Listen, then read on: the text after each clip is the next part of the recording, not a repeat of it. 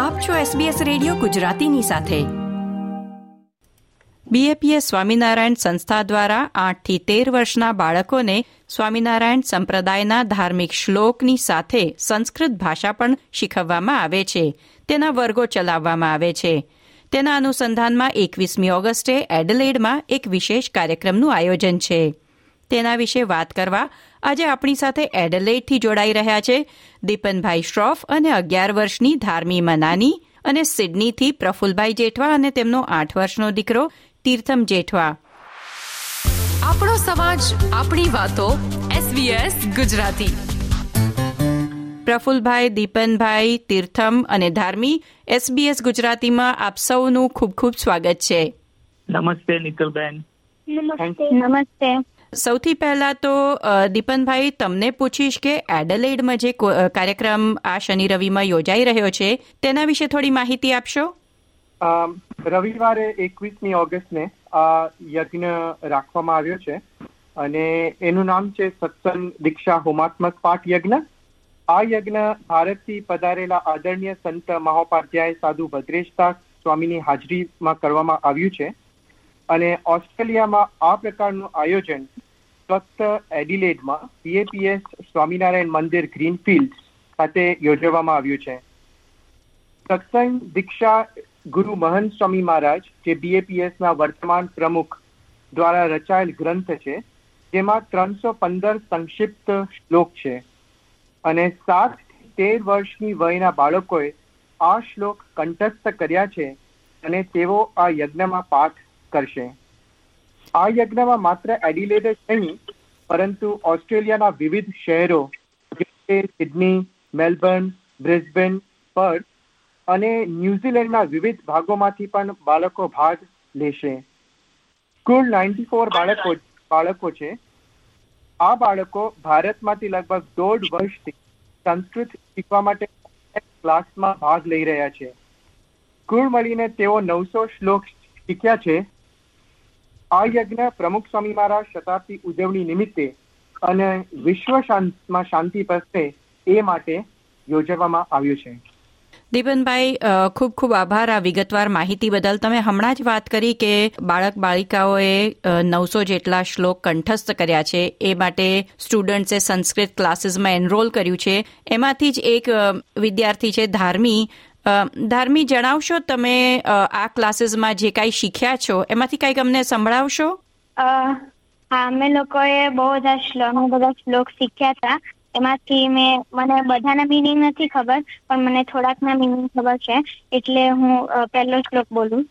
સેવા માટુ પિતુ કુર્યાત ગૃહી સત્સંગમાશ્રિત પ્રતિદિનમ નમસ્કારમ તત્પાદેશુ નિવેદયેત. આ શ્લોકમાં આપણા હિન્દુ વેલ્યુઝ શીખડાવે છે.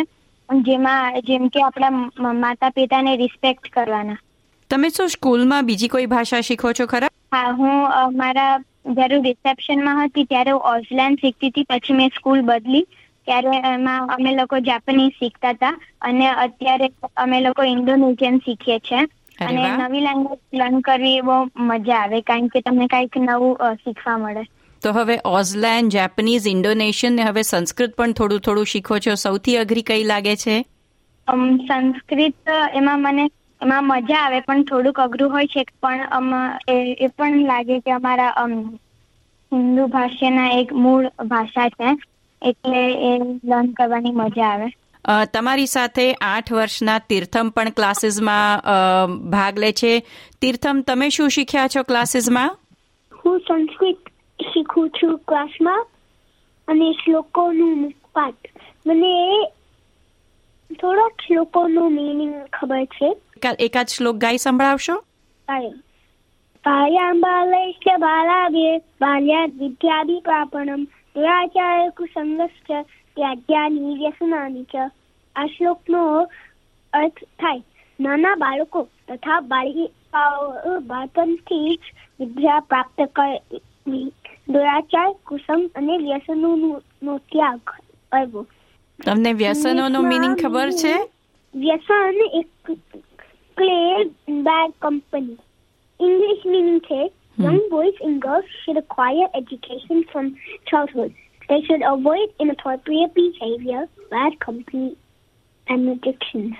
Wonderful અને ક્લાસીસમાં જ્યારે તમે સંસ્કૃત શીખવા જાઓ છો તીર્થમ ત્યારે શું બીજી કોઈ એક્ટિવિટી કોઈ પ્રવૃત્તિ કરો છો? નવા ફ્રેન્ડ્સ મળે છે? Um, મને બહુ જ એક્ટિવિટીઝ ક્લાસીસમાં મજા મજા મજા આવે છે. અને મારું જે મુખપાટ આવે છે મને એમાં પણ બહુ મજા આવે છે. સંપ્રદાયના ધાર્મિક શ્લોક શીખે એની સાથે સાથે બાળકોને થોડું સંસ્કૃતનું જ્ઞાન પણ મળે. આ પહેલ સિડનીમાં ખૂબ મોટા પાયે શરૂ થઈ છે અને એક વિશેષ કાર્યક્રમ દ્વારા એને લોન્ચ પણ કરવામાં આવ્યું. તેની થોડી વાત કરશો?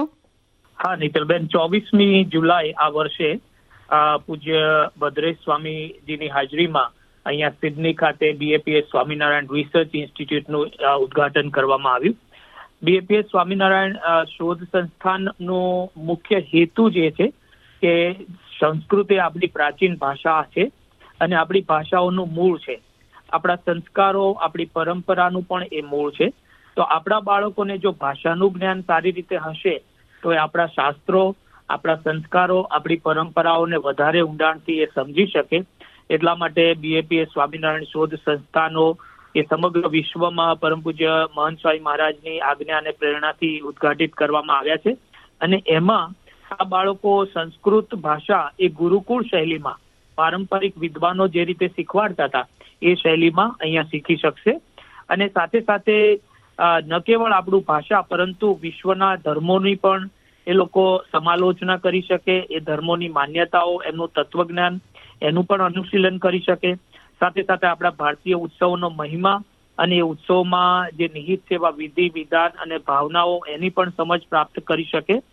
અને બીએપીએસ સ્વામિનારાયણ રિસર્ચ ઇન્સ્ટિટ્યૂટ અથવા બીએપીએસ સ્વામિનારાયણ શોધ સંસ્થાન એ કેવળ ભાષા ઉપર જ ફોકસ નહીં હોય, પરંતુ બાળકો, બાલિકાઓ અને બીજા જે યુથ છે, એમને સંસ્કૃત સાહિત્યનો અભ્યાસ, સાથે સાથે શિક્ષા, જ્ઞાન, ઉચ્ચાર, શાસ્ત્રનો મહિમા અને મ્યુઝિકમાં કહેતા સંગીતમાં પણ વાદ્ય સંગીત અને ગાયકી સંગીત, એના પણ ઓપોર્ચ્યુનિટીઝ એ લોકોને આ સ્વામિનારાયણ શોધ સંસ્થાન દ્વારા પ્રાપ્ત થશે.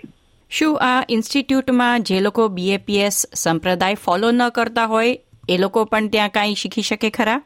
હા ચોક્કસ. બધા જ માટે છે. બાળકો માટે જે અત્યારે સંસ્કૃતના ક્લાસ છે નિખિલબેન એના માટે અમે એક પ્રી રેક્વિઝાઇટ એ રાખેલી કે જે બાળકો સત્સંગ દીક્ષા અને બીજું એક શાસ્ત્ર છે સિદ્ધાંત કારિકા.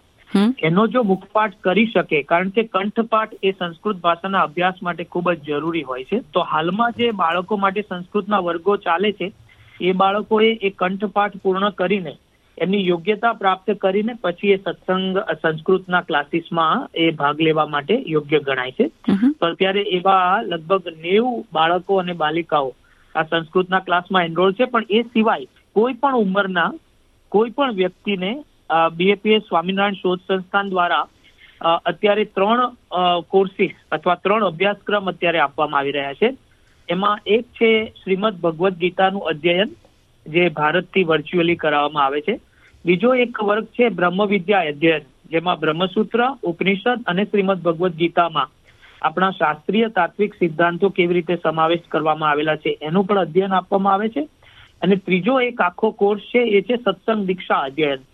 સત્સંગ દીક્ષા એ એવું શાસ્ત્ર છે જેમાં આપણા નિત્ય વ્યવહારના નિયમો, સાથે સાથે આધ્યાત્મિક ઉચ્ચ સિદ્ધાંતોનું સંકલન કરીને મહંત સ્વામી મહારાજે આ સત્સંગ દીક્ષા શાસ્ત્ર એ સ્વામિનારાયણ સંપ્રદાયના સત્સંગીઓ માટે લખેલું છે. તો એનું પણ ઊંડાણમાં જ્ઞાન પ્રાપ્ત થાય. તો આ પ્રકારના કોર્સિસ એ અત્યારે બીએપીએસ સ્વામિનારાયણ શોધ સંસ્થાન દ્વારા આપવામાં આવી રહ્યા છે.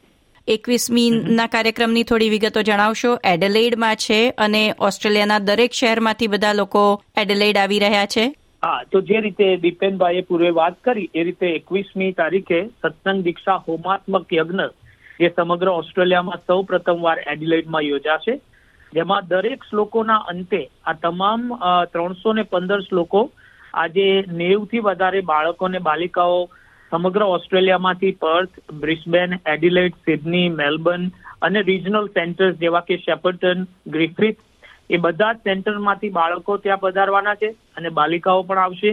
અને એ બધા જ પ્રત્યેક શ્લોકના અંતે જે રીતે આપણી પારંપરિક યજ્ઞ પરંપરામાં જે રીતે જવ અને તલ હોમવામાં આવે છે, એ રીતે પ્રત્યેક શ્લોકના અંતે એ બાળકો યજ્ઞ કરીને આ યજ્ઞને આહુતિઓ આપશે. દીપનભાઈએ જણાવ્યું તેમ આ યજ્ઞનો એક હેતુ કે એક ઉદ્દેશ્ય વિશ્વ શાંતિની પ્રાર્થના પણ છે અને જેને કાંઈ શીખવું હોય તે પણ બીએપીએસ રિસર્ચ સેન્ટરનો સંપર્ક કરી શકે છે. આજે સમય ફાળવીને તમે બધાએ અમારી સાથે એસબીએસ ગુજરાતીના શ્રોતા મિત્રો સાથે માહિતી શેર કરી. તે બદલ આપનો ખૂબ ખૂબ આભાર પ્રફુલભાઈ દીપેનભાઈ ધાર્મી અને Tirtham. Thank you Nitalben. Like share comment કરો. એસબીએસ ગુજરાતીને ફેસબુક પર ફોલો કરો.